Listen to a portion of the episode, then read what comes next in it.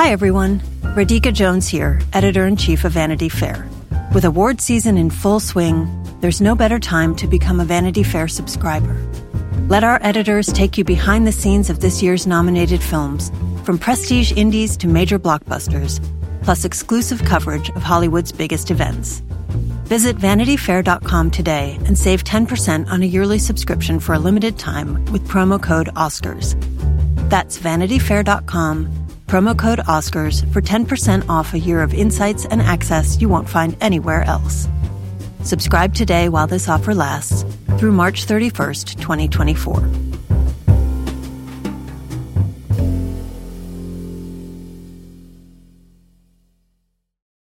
This episode is brought to you by Progressive Insurance. What if comparing car insurance rates was as easy as putting on your favorite podcast? With Progressive, it is. Just visit the Progressive website to quote with all the coverages you want. You'll see Progressive's direct rate, then their tool will provide options from other companies so you can compare. All you need to do is choose the rate and coverage you like. Quote today at progressive.com to join the over 28 million drivers who trust Progressive. Progressive Casualty Insurance Company and Affiliates. Comparison rates not available in all states or situations. Prices vary based on how you buy.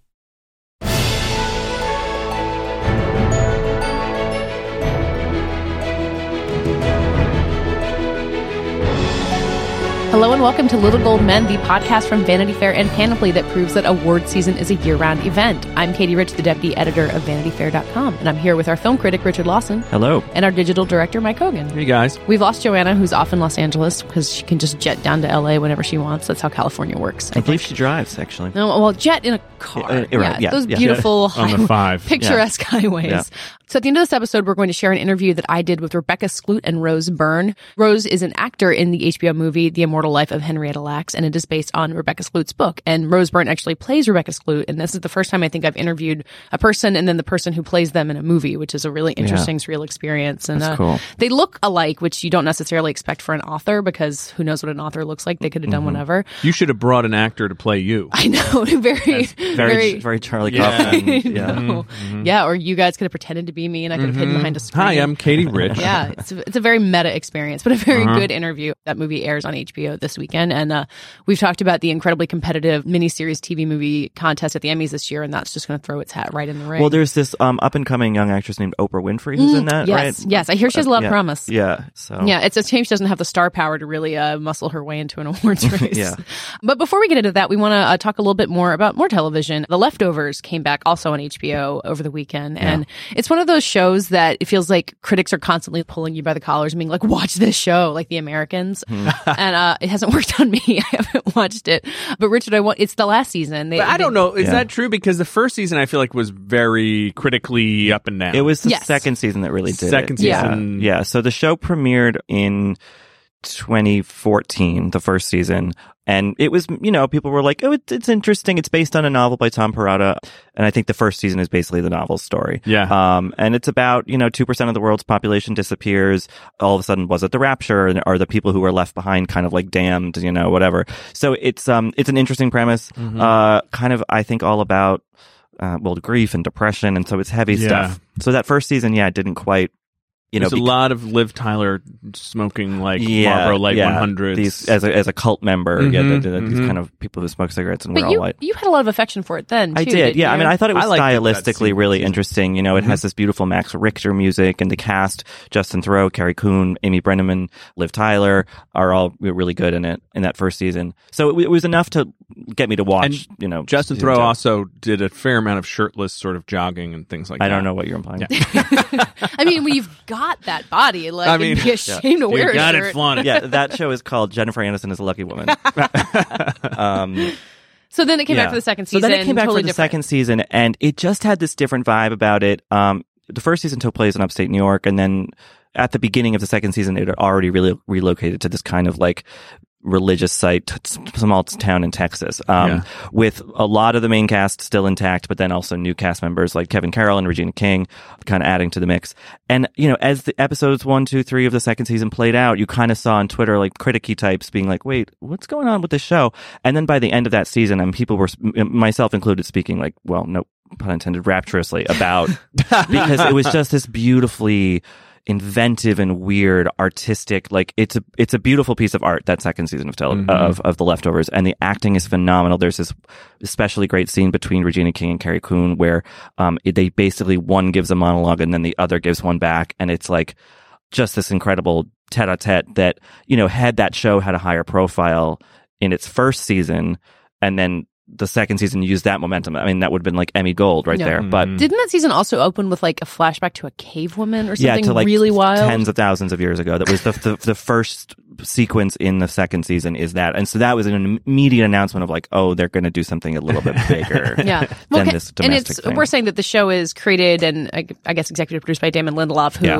uh, was one of the main movers behind Lost, and Mm-hmm. really went through the ringer with both making a show that people loved and going head to head with the fans, and kind of getting constant feedback from people telling him what his show should be, and really struggling with that to the point that he kind of quit Twitter for a while. And with the leftovers season one, there was all this negative feedback that it seems like it had an impact on him, and then somehow he came back for season two and now season three, galvanized and really able to do what he wants to do. Well, yeah. I mean, I think that you know, like I said, the that the fir- uh, my understanding, I haven't read the book, is that the first season of the show really kind of ends where the novel ends, and so then he and Tom Perrotta, who is credited as a co-creator on the show, just were like, okay, so where does this story go now? And it turns out it gets more expansive and a lot more kind of existential and um metaphysical. And, you know, you see a lot of what Damon Lindelof brought to Lost in this show, these kind of seemingly random asides that then actually turn out to be, you know, so they have some sort of grand significance later on, jumps back in time or forward in time in some cases that worked really beautifully on Lost, but when on a 22 episode,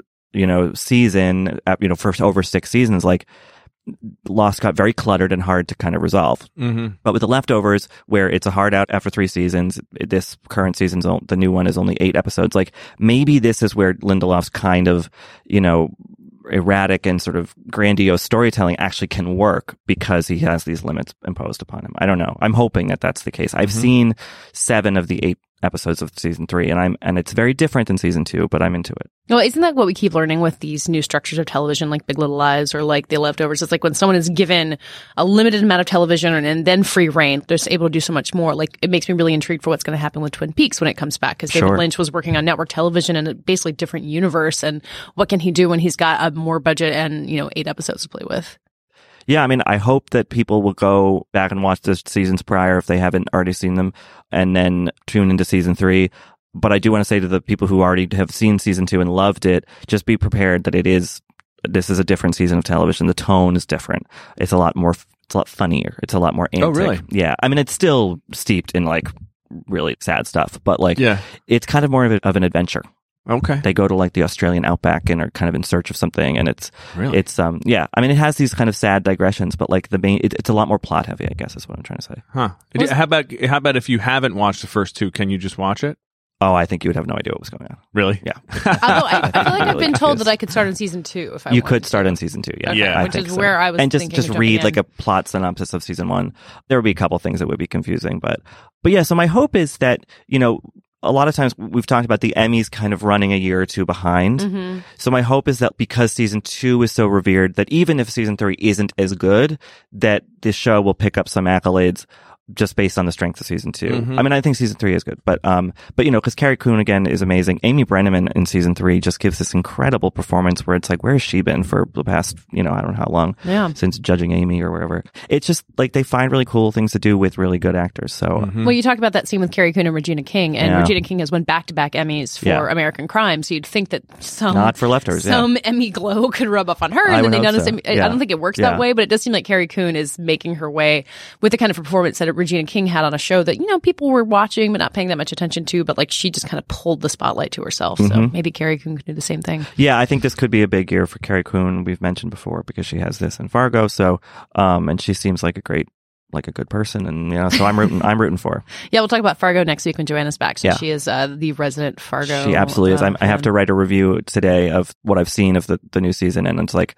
I, I wish that I had sort of Joanna's like intense fan knowledge. You know, I wish I was. It's not just that. what have you done to Ewan McGregor, like written Right. a hundred Yeah, times. Have you seen Mike? Have you seen the shots of Ewan McGregor in the new season of Fargo? Oh no. He's got like a pot belly and like long hair with like a bald pad. He looks awful and almost recognizable, Really? unrecognizable. Yeah. But uh, you know, I know it's We'll get into it next week. and- Yeah, we'll talk yeah. about we'll talk about next week. Well, and also by next week, uh, we will have gotten to the backside of the Tribeca Film Festival, That's which right. kicks off here in New York. Uh, I guess today, as you're listening to this, it's in our neighborhood. It's you know It we're is, which neighbors is of great, Tribeca, which is nice. yeah. Um, and Richard, as our film critic, you're the one who we send out to uh, bring back to us what's interesting. That uh, Mike and I are too locked in the office to actually go see Mm-hmm. movies. So, what's at Tribeca that you're intrigued by? And saying that a lot of things that premiere Tribeca will show up on VOD in- shortly Uh-huh. Uh-huh. or in theaters. So, you know, things that are in Tribeca now will likely be available everywhere or close to everywhere pretty soon. Yeah, I mean, Tribeca is an, an interesting festival. I think we talked about this last year that it's a little bit sort of trying to still find its identity. It's only 16 years old, which is, you know, about a third of the age of Sundance, a little less than that. You Cannes, know- Cannes turning 70 this year. Right, Cannes is 70, you know, so actually no, I, Sundance is about 30 years old, so, so half the age. But, you know, I think one thing that Tribeca has focused on recently very smartly is documentaries. Mm-hmm. And so there's a lot of good stuff or seemingly good stuff coming up in that front. I'm most excited personally for Whitney, Can I Be Me, a, a documentary about Whitney Houston. I think, you know, that's a fascinating and tragic, but also at times joyous story about one of the best singers of the last, you know, Who did they long. get their participation of? Because her family is so all over the place. You know, I'm not actually sure, which is one thing that makes me more curious. I actually Yeah. don't really know much about it. Yeah. Um, so I don't know whether it's going to be a really deep dive or, or if it's going to be kind of testimonial from people who worked with her or, or whatnot. So I'm really curious about that. There's also a Clive Davis documentary. So there's a lot, a lot of music stuff happening. Yeah, and that's the opening night, Clive Davis. That is so. Yeah. Uh, they're they're kind of really touting that. They're going to do a big concert. I think Aretha Franklin's performing. Earth, Wind, and Fire. I think is performing. Like it's a really big Wow. kind of an event, which is a good kickoff for the festival. You know? Yeah. And then there's this documentary that I'm not really sure why anyone would watch it called I Am Heath Ledger about him. I mean, you know, it's an interesting story, but again, like, oof. Yeah, Heath Ledger and Whitney Houston in one film festival. That's Yeah. uh, a lot of tragic that's, That could be an intense double bill. I am Heath Ledger. Yeah. Yeah. Was that like, well, that makes me think it's a lot of his footage or footage of him. They I have the know. participation of his family. They're, you know, his sister, I think, is doing yeah. interviews. So that, Right. it seems like a pretty intimate look there. I mean, the cult, you know, personality around Heath Ledger is pretty intense. He's been dead almost 10 years. Yeah. For subjects recent enough, something's happened in documentary where you can actually stitch together footage of basically every important moment in their lives if you put in enough effort. Well, you think about the Amy Winehouse documentary, Yeah. Mhm. which Yeah. in some ways it was like, oh, so soon, but they actually, I mean, that was a beautiful, tragic movie, you know, Yeah. Yeah, um, that won an Oscar. I think Yeah. I think Cameron Crowe made a Pearl Jam documentary. I think so. Yeah. Yeah. Th- and that was the first time I remember where I was just like, oh, like Yeah. there. If you look around enough, and that was even before phones, it was just people. There was always some person with a like camcorder at Yeah. everything. You can basically tell the whole story if you just take the time. if you can find that stuff. Yeah. Yeah. I just read, uh, yeah, it does look like that a lot of the footage in the Heath Ledger is that stuff he shot himself. Kind Yeah. of, um, like, uh, kind of like, um, also like montage of Heck, the, uh, Kurt Cobain Yes. documentary, which was a lot of footage from their, you know, crazy days, um, i mean and Courtney. i'm going to sound crazy, but Justin Bieber Never Say Never is a pretty good concert documentary with a lot Yeah, of that's footage of him true. backstage. I mean, he's a yeah. another pop culture icon. I'm, Not, gonna, I'm gonna take your word for that. yeah, you know, you don't have to check it out. um, but But yeah. I did look at uh, Ewan McGregor's pictures from Fargo. Oh, there we He go. looks awesome. I think, in my opinion, Okay, Better than just ever. A, that was just a little aside. hmm All right, what's maybe less tragic at Tribeca? Um, well, that's that's that's a good That's it. question. I don't know if it's tra- it's not tragic. It might be kind of alarming. One of the bigger narrative um, entries at the festival is uh, The Circle, the mo- new movie from James Ponsoldt, based on the Dave Eggers book, starring Tom Hanks and Emma Watson. It's this kind of it's a story about a Google slash Facebook as mostly Google s company. Its overreach, uh, even for its employees, like in, into their lives, it just starts to get more and more troubling, and you know, it, it escalates as it goes. It's a thriller. And when I read the book a few years ago, I saw, you know, my my dad had recommended it to me, saying like, "Oh, you know, this gets a lot right," and I was like, "Oh, you're just being an alarmist old man." And I read the book, and I was like, "Yeah, this is all." And now it's kind of like a lot of this has come to pass in the, in just a few years. So it's all about kind of surveillance and like what you share willingly with the world and and the internet, and who owns that information, and that could be interesting. The circle looks so good on paper, and I hate to be that person that says release date is everything, but it makes me wonder that it's coming out in the spring. It's premiering Yeah. Tribeca Yep. and opening about like a week or two later. I don't know. I, I mean, I've loved everything James Ponsoldt's ever made, so I don't this want is an to. odd. It's an odd choice for him. Yeah. I mean, th- his last movie was the wonderful um, The end of the tour. The End of the Tour with uh, Jason Segel. Former guest on Little Gold Men. That's exactly right. And it's, this is such a weird tonal. I mean, I guess working on a movie about David Foster Wallace and then adapting a book by Dave Eggers. Yep. Like that's a there's a commonality. Clear line there Boy There. literature. into Yeah. Gen X, Gen Yeah. X uh, geniuses. Yeah. Right. literary geniuses. I mean, I am excited to see John Boyega in not a Star Wars movie because he kind Yeah. of had his big breakthrough. I mean, he was amazing in Attack the Block like five years ago, but now he's very famous as Finn. So I am hoping for good things from him there. And a, an Oscar connection, um, also in the movie is young Ellar Coltrane from Boyhood, Oh. who we watched grow up. Yay! Love Ellar yeah, so we'll Coltrane. see how he does in that. You know, I'm also curious. Like, it's 2017, and the movies still have a hard time talking about the internet. You know, or Yeah. or, or showing it in any sort of compelling way. I Um, saw The Fifth Estate. I know what you're talking about. yeah, I mean, the Fifth Estate looked like something from like 1994. It was like, what is this? So, I mean, I think that like obviously, Well, the you know, in fairness, the Soviet propaganda ministers requested a lot of changes on that. Mm. oh, true. that's right. That's fair, Yeah. yeah. a lot of notes. yeah. yeah, yeah. Um, so past that, you know, then we get into some kind of more eclectic territory because, uh, you know, that's kind of the nature of this festival. I'm really curious about two potential comebacky kind of things. One is which a, a movie called Love After Love with Andie MacDowell, who plays a kind of newly widowed woman. You know, Andie MacDowell has been doing a cable television show for a few years, something Cove, I think, but she hasn't really been doing a lot of movies. So this could, Yeah. uh, except for, excuse me, Magic Mike XX. Which she was great in. She Thank was you for really good in that. me. Um, Cedar Cove. Cedar Cove, yes, thank you. On the Hallmark Channel, I believe. IMDb is not revealing Yeah. that information. Um, so that could be interesting just to see her in like a little indie drama. You know, I Yeah. that's we have not seen her in that vein in a long time. And then we have Dog Years with Burt Reynolds. Uh, Burt Reynolds. yeah, about a former movie star who Wow. is getting ready to get a lifetime achievement award. So you know, Burt Reynolds is somebody who has had a comeback already when he was in Boogie Nights and got an Oscar nomination and didn't win, but and did not take it well from as the GIF No. evidence proves. No, he did not. And then he kind of went away again after doing a couple other movies. But now this, I don't know, this could be another thing. It's again talking about meta. This feels very meta. You know. yeah. There was a great feature on him in Vanity Fair a couple years ago. I'm trying to look up the exact date. November of 2015. Burt Reynolds isn't broke, but he's got a few regrets. So if you want kind of the update for the context of a comeback vehicle for him, it's a good read. Read that, then go see this movie, or or wait for it to be on demand or where- wherever. It's yeah, gonna be. yeah. Obviously, you want to see movies in theaters, but Yeah. kind of the uh, the interesting way that festivals have been going is if it's not Manchester by the Sea, that a lot of these movies will wind up on VOD, like uh, the Sundance Audience or a Jury Award winner. I don't feel at home in this world anymore. Like it's on Netflix now. It's on Netflix Yeah. now. That's right.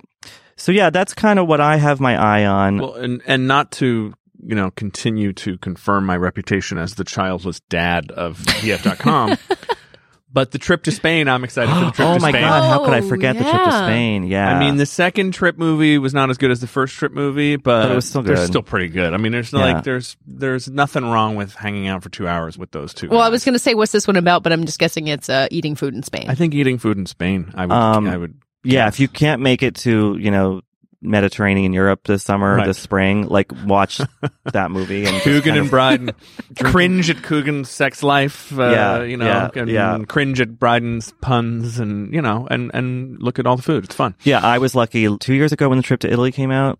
And, uh, you know, they're at all these beautiful sun splashed places having lovely food. And I felt really jealous and wanted to go. And then I got to go to Cannes like two weeks later. There you go. so, uh, so yeah, that, that's a great one, Mike, that I had forgotten about. That's exciting. Um, and then they're also doing a kind of special screening with a panel for, have you guys heard of these movies? The Godfather and the Godfather Part Two? I don't know. Mm. No. Yeah. Yeah. yeah, they got a couple Um, of Italians in them. Yeah, yeah. Well, anyway, so Robert De Niro obviously is one of the founders of the festival, and so they're doing a retrospective on those two films. I love how they left out three too. They're just like, They're like, yeah, we're not. "Mm, Gonna. Even we know Yeah. that that yeah, wasn't yeah, because good. like De Niro's not in one either, so it's not, they're, Right. not like they're doing the Yeah. De Niro ones. And, and, It's Andy, like- Andy Garcia was waiting by the phone. to- Yeah. no, no, sorry, dude. Uh, well, they're showing both movies back to back, right? So you can Yeah. just watch one and two. That, that would be a really good. I mean, it's, quite a- long. You're in it's- theater it's a a long six time. hour But just evening. imagine just like focusing and being immersed Yep. in that world for so long. But seeing it on a big screen would be fun. I mean, I you know I don't do a lot of that kind of like when they revive things. But I went to a at Lincoln Center. They're doing a retrospective on the Steadicam earlier this year, and I went to see The Shining on the big screen, which I'd never seen. yeah. So you know, if you get the opportunity, it can be Yeah. really cool. Yeah. Um, and I heard yeah. Brando's going to come in as a hologram for the Q and A. Oh, great! Yeah. yeah, No. because he he recorded hours and hours of hologram footage of himself when he was filming Doctor Moreau. probably did. yeah, I am Marlon Brando. That documentary's on its way. Francis Ford Coppola.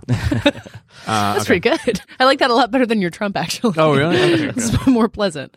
Uh, well, there will be coverage from you and a lot of our staff on VF.com. Yeah, a lot of the other staff, uh, Yohana Desta, Laura Bradley, will be covering. There's a lot of panels and kind of Yeah, which is one of the during best things Tribeca does. I think Yeah. they get really great talent and interesting people talking Well, to because each they don't other. have the talent doesn't have to be up in the goddamn mountains. It's in New York City. over, over the coast of Yeah, France. Yeah, well, yeah, it's easy to get to. So we will have some coverage, and hopefully, you know, there was always one surprise or not. I think Always Shine was a nice surprise for you last year. Mm, yeah, I really like that Um, movie. You know, I've seen some interesting things. All this panic, which I, I, I guess I think I'm quoted Right. on the poster. Oh, it's like that's I, I write very few reviews these days, but Yeah. uh, that one, that Yeah. one keeps coming back. Uh, I'm excited to see my annual Jessica Biel project. This Mm. time it's a television show that's screening, so she's always got something to try back. you know, she's got that children's restaurant, so she's got to have some kind of side oh, hustle. oh, to keep- fudge, you mean? Oh, fudge. Yeah, Yes. yeah. Someday, I, I went. The last time I went to California, I literally, the last time I went to LA, I was literally the plane was ascending from LA, like you know, I'm, I'm on my way home, and it jumped in my head. I was like, I forgot to go to Oh Fudge. so um, next time, You wait till my baby is old enough to eat at Au Fudge, and uh, There we can go. all make a trip of it because you have to have a kid, otherwise you get arrested. right? Yeah. there, right? Or maybe maybe Biel will do a, a pop up at Tribeca next year. Oh yeah. I mean, you never know what's going to happen at Tribeca. Hey, everybody, I'm entertainment journalist Drew Taylor. And I'm filmmaker Charles Hood, and we host Light the Fuse, the official Mission Impossible podcast. But right now, we're about to launch our first ever universe expanding miniseries. That's right, get ready for Light the Fuse presents The Directors. We'll speak to filmmakers who have made iconic Paramount movies and get them to open up in a way that only we can. That's right, listen to Light the Fuse presents The Directors wherever you get your podcasts.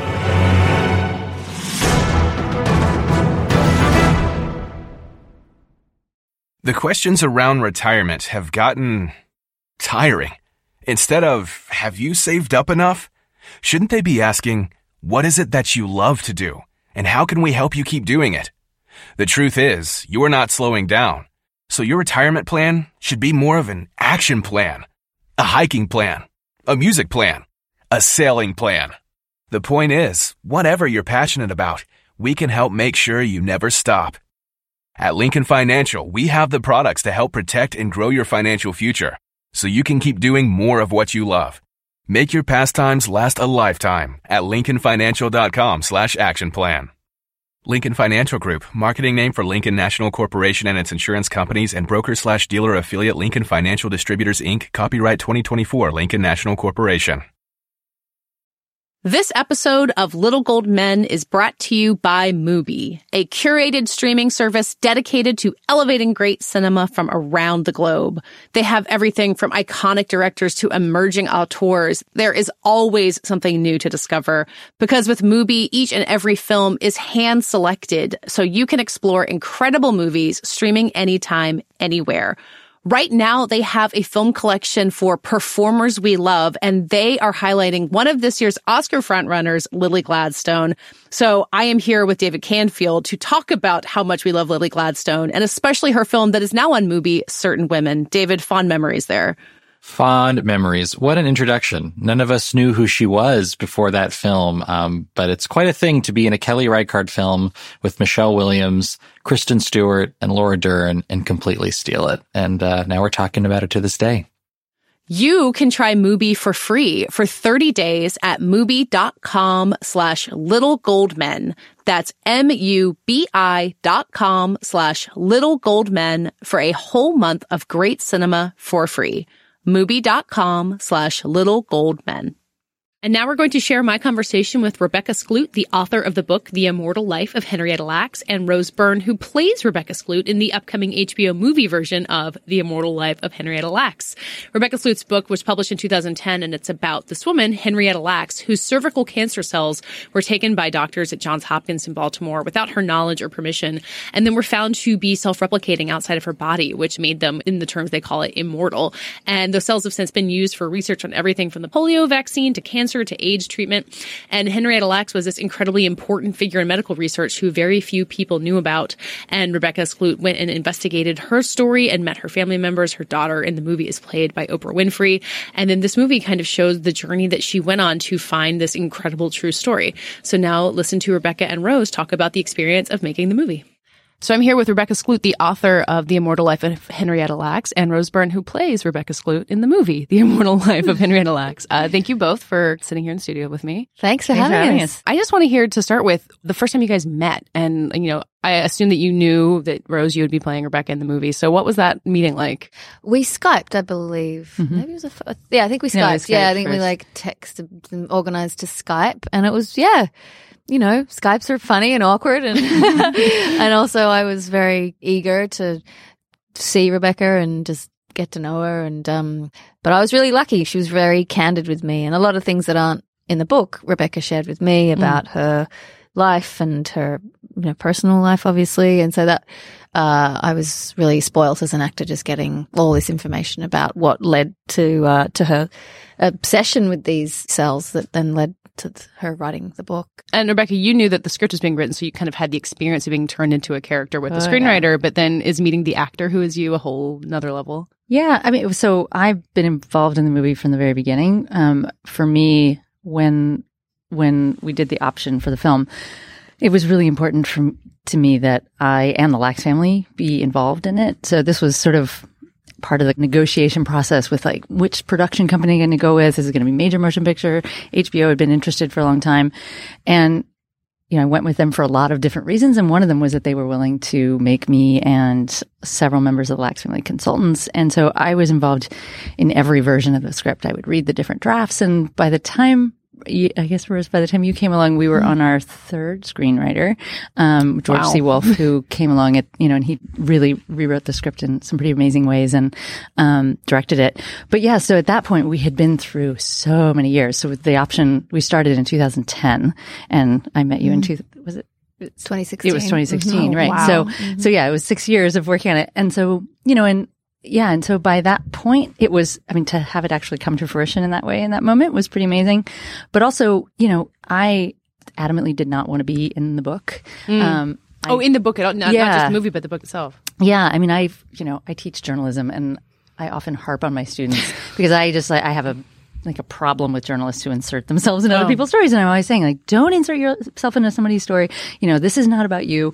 And my philosophy about first person journalism is that unless you are a character in the story, unless you mm-hmm. actually have a, a role in the story, you should not be there because it can be a distraction and for various reasons. And so I was just like, this is not about me. This is about them.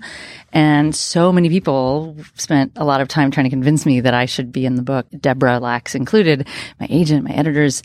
And at a certain point, I realized that um, it wasn't about inserting myself into their story. It was that, you know, their story was about so many people had come along wanting something from them, particularly white people, and it hadn't always gone well for them. And I was another one of those people who'd come along wanting something. And um, along the way, you know, the book's about a lot of different things, but one of them is about ethics of journalism and telling people's stories. And I told the stories of all the other journalists who came along before me in the book and the impact they had on the family. And I realized at a certain point that it would be dishonest to leave myself out and be like, I'm talking about all those other journalists, but not going to mention me that I was like mm-hmm. there for 10 years. But so intentionally, my character in the book is pretty one dimensional. You don't learn anything about my personal life. You don't learn anything about me that isn't related to Rebecca, the journalist, which I felt was really necessary for the book. But for the movie, it's a very different story because you actually have a living, breathing person who is a character. And so during the script development process with each of the different screenwriters, there was always this moment where they went, do with you? Like, what's your narrative arc and who are you and how do you do this?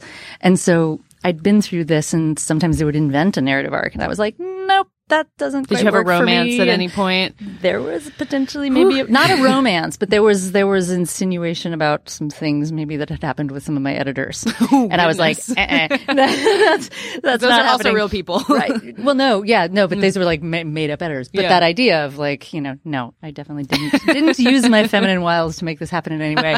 But so I'd been through that, you know, in various ways, you know, and so George and I had talked about it, and he really wanted to stick with the facts, which is what I, I very much wanted too. But so, you know, when Rose came along and we met, it was sort of a relief. It, it was not sort of, a, it really was a relief because it was like, okay, now we can actually, we can talk about all the things that aren't in the movie, you mm-hmm. know, the things that actually can make this the character a fully fleshed out character. And I could say, you know, here's what the real Rebecca Skloot wants the, the movie Rebecca Skloot to sort of reflect. And that meant the world to me. And, you know, Rose just really dove into that and she, you know, listened to all my tapes with a lot of my audio tapes from my reporting days. And it was, it was exciting. It was so weird. I mean, it is a very weird experience but I think for both of us, like for, to meet the person who's going to play you, but also to meet the person you're going to play. Like it is a really unusual situation. And, um, so yeah, it was exciting. Yeah. Have you played living real people before? I At least- played a, I had a supporting role in Marie Antoinette, Sofia Coppola's movie Mhm. about 10 years ago. And I played Duchess de Polignac, who was a real person, but obviously Yeah. had long since passed away. No Um, Skyping. yeah. No Skyping with uh, Duchess, the Duchess. Although she looked like a good time. So Yeah, it's a shame she wasn't around. She was a real party girl. Um, Sofia was like, think of Kate Moss. And I was like, okay, I got it. I got it. Um, and uh, so, no. So the answer is no. You know, I've definitely been inspired by people in my life with certain characters I've Yeah. played. But uh, it's a whole different story when they're when the person's actually there. Well, what I like about the way you play her, Rebecca in the movie is that you, you know, we know the book exists. We know that she had this successful journalistic effort, but in the very beginning, it's really awkward, and you have like, you know, being dropped off in an alley and not knowing where to go, and like, you know, and, and th- th- this clear kind of discomfort as the white woman who's there and the journalist, and I like that you kind of put that in there, even though you have the real Rebecca right there as a very professional, competent journalist. Is that is that hard to kind of add that humor in there and that sense that like it wasn't all smooth sailing at the beginning? No, well, I hope. I mean, we. It's so unusual this story because it is such two really unique perspectives on an experience, which is of a young, naive white journalist, female, and then an older African American woman from Baltimore. Like it's a very unique story about this incredible thing and tragic thing that happened to her and this thing that she's obsessed with. They're both obsessed with. And I loved it. I dove right in. I loved those were my favorite things was, was shooting that first scene where she where she walks into the house and meets the family and the pork chop and the whole the whole thing was it's very unusual and where there is a lot of tension and it is really awkward and um it was really awkward and tense to shoot. I mean not that tense because John's so lovely and you know uh, who played Lawrence he's so adorable. But yeah, we definitely wanted to capture that. And you know, she's 27 at the time, not Yeah. the sophisticated, you know, successful, you know, like I was when I was 27. I definitely not was not the incredible Yeah. thing you say today. One of the amazing things to me about this this this idea of making having this real life character and doing this arc in the movie is that you know that was 11 years of my life. So I started out as a very different person than I was when the book was finally over and you can't really convey that amount of time in this 95 minute movie. So you had to sort of embody the you know the the emotional kind of um you know the maturity evolution and the the lessons that I learned in life through a much shorter period of time mm-hmm. in a sense in the movie. And I think it was amazing mm-hmm. to me to watch that. So was it always clear when, I mean, I know the story went through a lot of different versions, but Deborah kind of being the central kind of focus, having kind of a two-hander between you guys, because Henrietta is a major character, but she's, you know, in the flashbacks. I mean, Oprah Winfrey optioned the book. She was obviously a huge part of it from the beginning, but did that seem natural to you in the beginning as a way to kind of hone down this very large sprawling story to make it about a daughter kind of searching for her mother? I think this was, you know, their focus from the beginning. I think mm-hmm. it felt to them like the most natural way to frame the movie. You know, and it is, it's like, it's like a road trip. It's a buddy film. You know, that's, it kind of fits into a, an mm-hmm. idea of what we can traditionally see in movies, but then with these flashbacks that make it a much more complicated story. Mm-hmm. And yeah, I mean, this is one of the reasons why it took me 11 years to write the book. It's one of the reasons why it took seven years for the movie to happen is that it's, it's a really complicated story. And I think, you know, there were definitely versions where it was trying to sort of do what the book did, which was weave these different narratives together and not have it be just one central narrative. And mm-hmm. there were some that were more heavily on the Henrietta story or the history or, and, you know, I had 400 pages to tell all these stories and to go into the science and every bit of Henrietta's life that I could find. And, you know, in a shorter movie, it's much harder to do all that. And they also just, you know, Deborah is this, she was an amazing character. It really was an incredible journey for her. And so I think that was something that they identified from the beginning. That wasn't something I had any sort of involvement with. Yeah. So it's not just that Deborah and Ricka character are kind of like interesting characters and you get, you know, these incredible intense scenes with Oprah Winfrey, but that you're talking to each other about science and about microbiology and things that like women don't talk to each other about in movies ever. yeah. It's just really amazing. I mean, you go in, you go into the scenes, you're, you know, Oprah is one of the most famous women in the world. Um, but like what, like, what do you reach out, reach to on that level where, you know, you're not a microbiologist, so you have to learn that part of it. And then so you, how do you prepare for that, that huge range of scenes like that opposite someone like Oprah Winfrey? Well, the science stuff was really intimidating. I failed biology. I'm not, you know. I did too, I- I- it- well, For different reasons. Whatever. Don't say that. Uh, Jeez. Um, and so that was my, I was really intimidated by that stuff, most scared really. And so I just tried my hardest to understand. And, you know, Rebecca's very adept at explaining to a layman like me what scientifically breaking it down so it's not intimidating and, and like she did with the Lacks family. Yeah. I'm, I'm in the same boat. I don't know. I don't so um and then just running line drill drill drill drill drill drill drill and trying to say it so it doesn't sound like it's i'm speaking cantonese to myself you know that i could understand what i'm saying. And you know you, you do as best you can and it's uh, it's hard. That's why the film's really challenging because of all that technical stuff. And i think george did a great job of bringing it out and making it visual so the audience can follow. And it's once you do get a handle on it, it's very beautiful. The science mm-hmm. behind it is actually really stunning. My favorite scene probably is when they see the cells up on the mm-hmm. wall. I think Yeah. it's really Yeah. beautiful, and that's what I took away from it was a really kind of the, the beauty of science and how incredible it is, and just the the mystery of it. And Yeah. So on a day to day basis, when you're on the set, you're kind of watching these scenes go out. Like, is it out of body experience? Are you like in there to be like, that's not what my muffler looked like? the muffler is a very important part of the of the muffler story. is hilarious. Yeah, the muffler was a big part of the story. The fact that I was driving around in this beat up car where the muffler had fallen off and that they were sort of embarrassed by that. It's a really Um, valuable detail, though. 'cause it you talk is. about turning it into a narrative arc. Like that is Yeah. part of the story. Is you see, you know, where you were, and then you know where it leads. Yeah, no, and my role on the set was not that at all. I mean, my role on the set was to sit there and go like, "Oh my god, this is happening!" like that was really my job, Yeah. basically. And it was, you know, I was there. A lot of Lacks family members were there, but only a few times. I think we all came to the set maybe what three or four. Oh, okay. So you- so your role as a producer not- did not play into, like, be- no, I think my role as a producer is more just like, wow, she worked really hard, um, you know, and I was really involved in the script, sort of consulting on that, and you know, and I think they just wanted to sort of acknowledge that. But yeah, no, I was not producing in any way, and it was very much on the set. It was like George, the director, and it was the actors, and honestly, the, I mean, one of the things that was so amazing to me as just a regular person visiting a set was the props people and the mm-hmm. costume people, what they did to make the reality, you know, the amount of time they spent figuring out exactly which computer I was using in 1999, mm-hmm. the first time I, you know, and what that car should look like. And yeah, so I mostly just st- showed up and freaked out. And was just like, this is amazing. Cause it was beautiful. And it, you know, I think we all were pretty sensitive about the fact that it would be really weird for Rose for me to just be sitting there while she's shooting these really intense emotional scenes and Yeah. having already to worry about all that, but then to worry about the real character sitting there being like, mm, I definitely wouldn't have like, you know, crossed my arms that way or whatever it was, Yeah. right? So we were pretty careful about which moments I showed up in. Yeah. None of the really high emotion days, you know, the big scenes, like I wasn't there for any of that. But yeah, it was, uh, you know, to see someone else play you is the most amazing. It's one of the most amazing things I think you could sort of see happen to, and but not just to play me, but the whole thing. I mean, there was this one day I have a little cameo in the movie. I'm I'm the nurse that in 1950 goes and gets Henrietta from the waiting room and takes her back ah. to her first appointment, which is this kind of meta amazing thing for me. But there's this one day where that happened at Hopkins, and we filmed that scene in the room with this famous Jesus statue where mm-hmm, Henrietta mm-hmm. used to visit before her appointments and also Deborah did.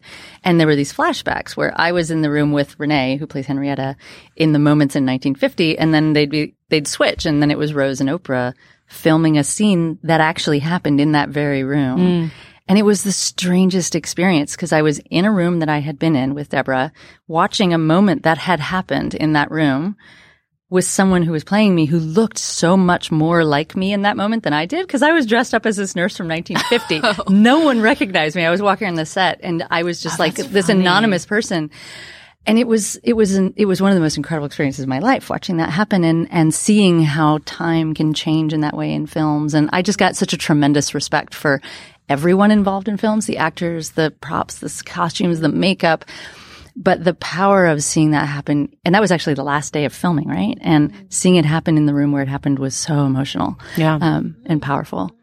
Yeah, I mean, when you're in those, there's a lot of really heavy emotional scenes, and there are moments when you kind of you know have a, big emotions as a character too. But a lot of it is you kind of reacting to other people having these like huge emotional moments. Where do you jump into that and like not just kind of be the observer in the scene because that- it's, that seems like really hard because like Rebecca's saying, it's not about Rebecca, but it is about you as an actor. Mm. I really leaned on George Wolfe, our director. Yeah, I was very conscious of doing too much and doing Mhm. too little because it is a tricky role because she is observing and it's not, it's her story, but it's not her story too. Mhm. It's like, it is this loss of this grief of this woman who's lost her mother and I, um, and also everything she's done for science. Like it encompasses a lot. And so I leaned on George a lot and he loves actors. You know, he's from the theater. He's an iconic theater, Mhm. um, legend here in New York. And, um, I just leaned on him a lot. And I had so much information from Rebecca with all the great footage of them, um, audio footage of her interviewing and just hanging out with, with Deborah. So, you know, armed myself as best I could and,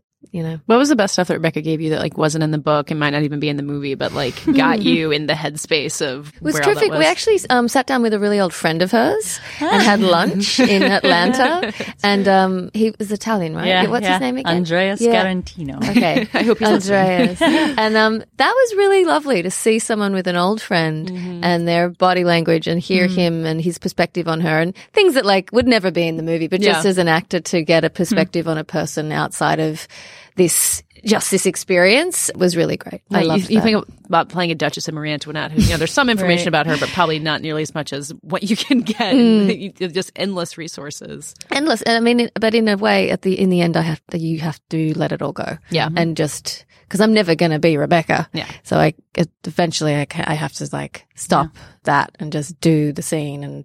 You know, it all info. I mean, everything is informed by the other actor No. at the end of the day, anyway. So, Did you were really you part of just- a casting at all? Um, Because you guys do look alike. Like it's, it- it's a good do. match, but you know, because you're an author, like they could have cast really anyone who didn't necessarily look like yeah. you. You know, I, I mean, I was involved to some degree, but not. So when they first started talking about casting, when George came along, and George is this incredible, you know, he's an incredible director. He's this, he is this incredible sort of figure in the world of theater, and th- the gift that that brought to the story, you know, the movie was, I think, pretty amazing. You know, he he came to the the script with, you know, this storytelling perspective that I don't know that someone else from the non theater world would have necessarily brought. He also thinks a tremendous amount about race in this mm-hmm. country, and I think it was so perfect to have him.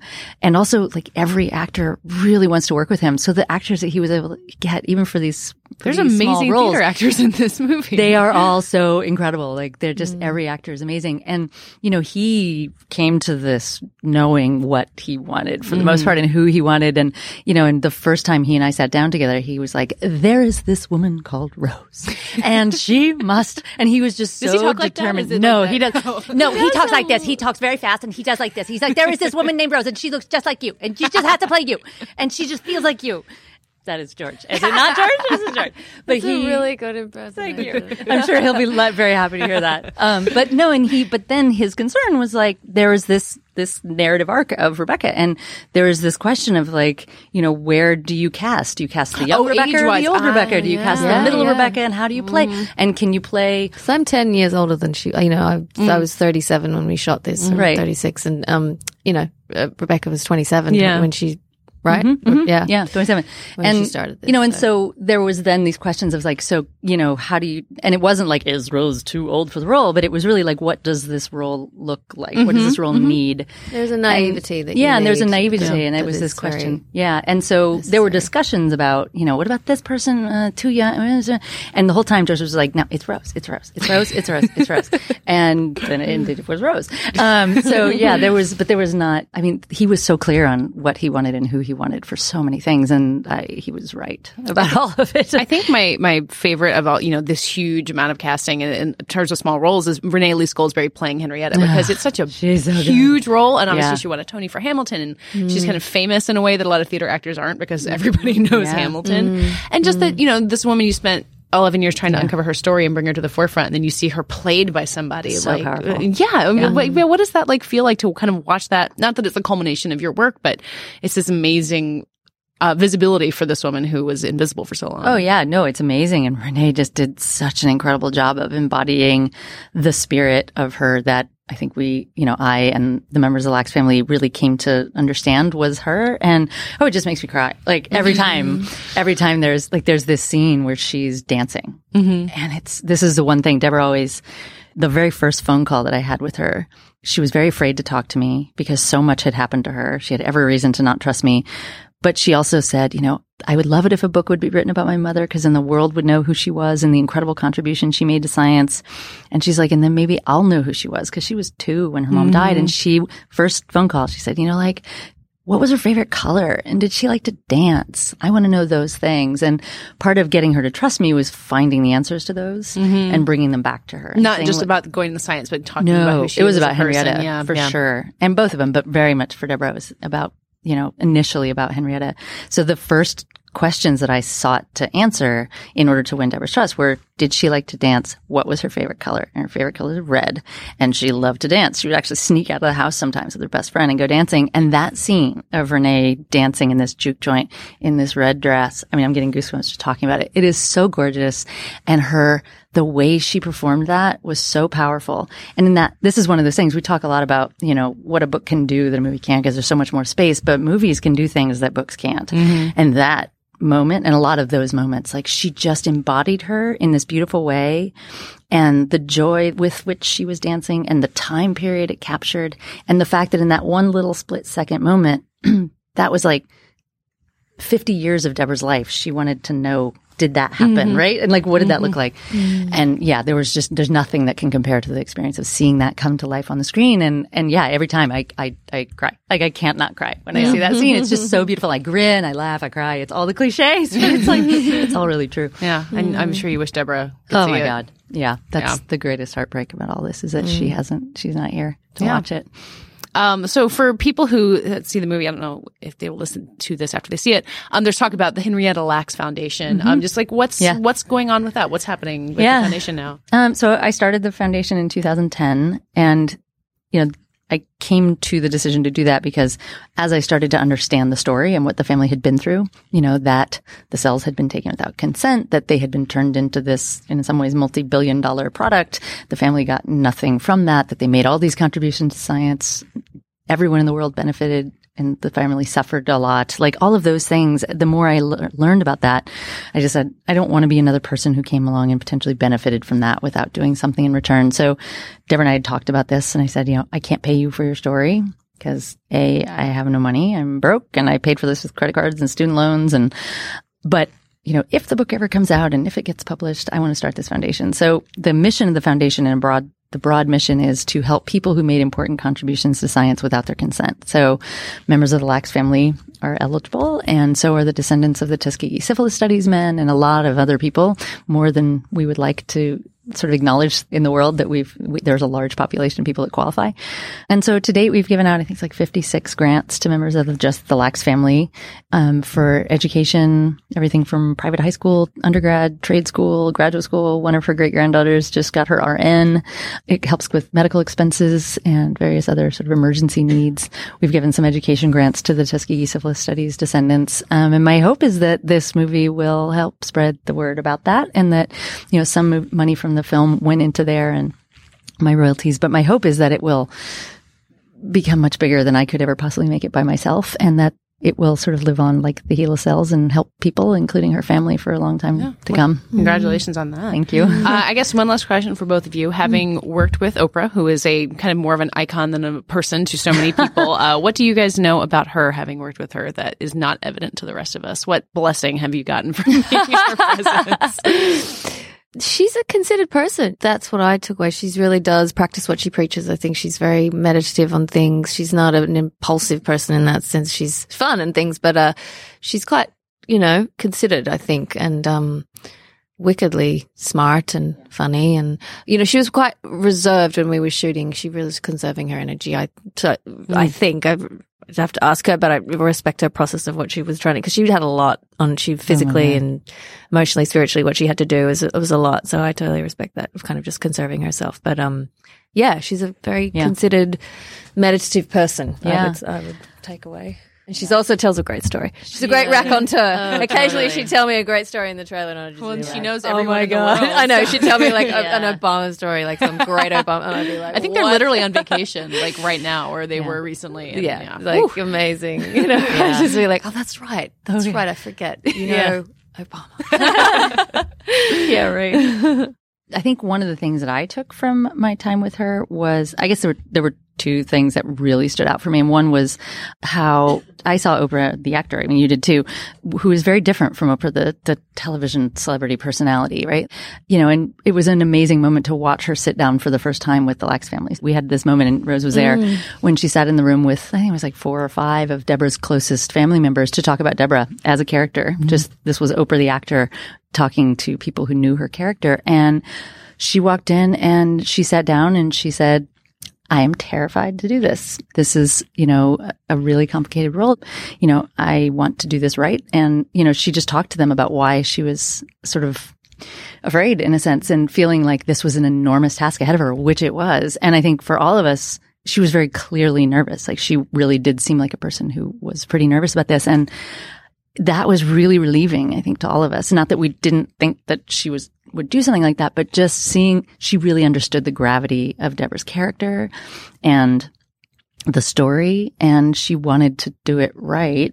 And as an actor, and that's a big thing to undertake. And it was an amazing moment because Deborah's sister-in-law, who was like one of her best friends from the time they were 16, was sitting next to her and she sort of reached over and, you know, she's like, you've got this and Deborah's got you. Mm. Like, you're good. Yeah. We have total faith in you. And it was one of the most beautiful moments, I think, to really see that. Mm. And she worked so hard on the character and to really keep her in mind and also the family in mind, which was an amazing thing to see. And the other thing I, w- I saw that was just, I guess shouldn't have been a surprise, but it was really amazing was just to see how hard, you know, I mean, I don't know if she would say this, but it struck me how hard it is for her to just go through the world. you know, Mm, as getting being in Oprah, yeah. yeah, you know, there's one the first time we went like downstairs to the restaurant to get tea. Um, you know, we got in the elevator like regular people and went downstairs and it was like, Bruh, Yeah. you know, you Mm. and just watching the way the world watches her and how graceful she is with that. I mean, she, you know, this millions of selfies and the screaming and the, you know, I was really moved by how patient she was and how she was just like, you know, this, they, this is, this is, this is what it is. And yeah, so I I was sort of moved by that in a way that, um, Maybe mm-hmm. being friends with the Obamas teaches you that like there, Yeah. the spotlight could be the grace. Mm-hmm. well, and also I think just the grace. I don't know that her spotlight could be any bigger, Yeah, honestly. true. They they may be equally famous. Yeah, and the gr just well, and especially in Baltimore. I mean, she is mm. just such for you know African American women in Baltimore. She was such an important figure when she first got on television, and and seeing that in Baltimore when she was there was really powerful, and just mm. sort of being reminded of like where she came from and what she mm-hmm. went through to get there, and the impact she has on the people around her. That was um, that was great to see. Yeah. Uh, Well, uh, Rebecca Skloot and Rose Byrne, thank you guys so much for. Uh, I I just like looked at each of you and said your opposite name, which I guess says how much you've merged after watching the movie. Uh, thank you guys so much for uh, coming and talking Yeah, to me. thanks for having us. Thanks for having us.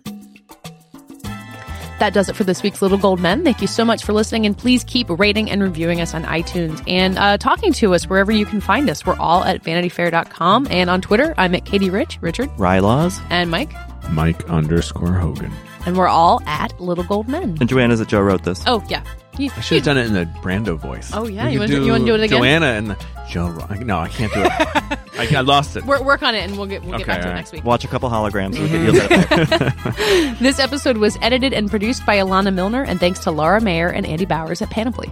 And this week's award for the best new version of Emmy campaigning goes to Mike Hogan. Fair amount of shirtless sort of jogging.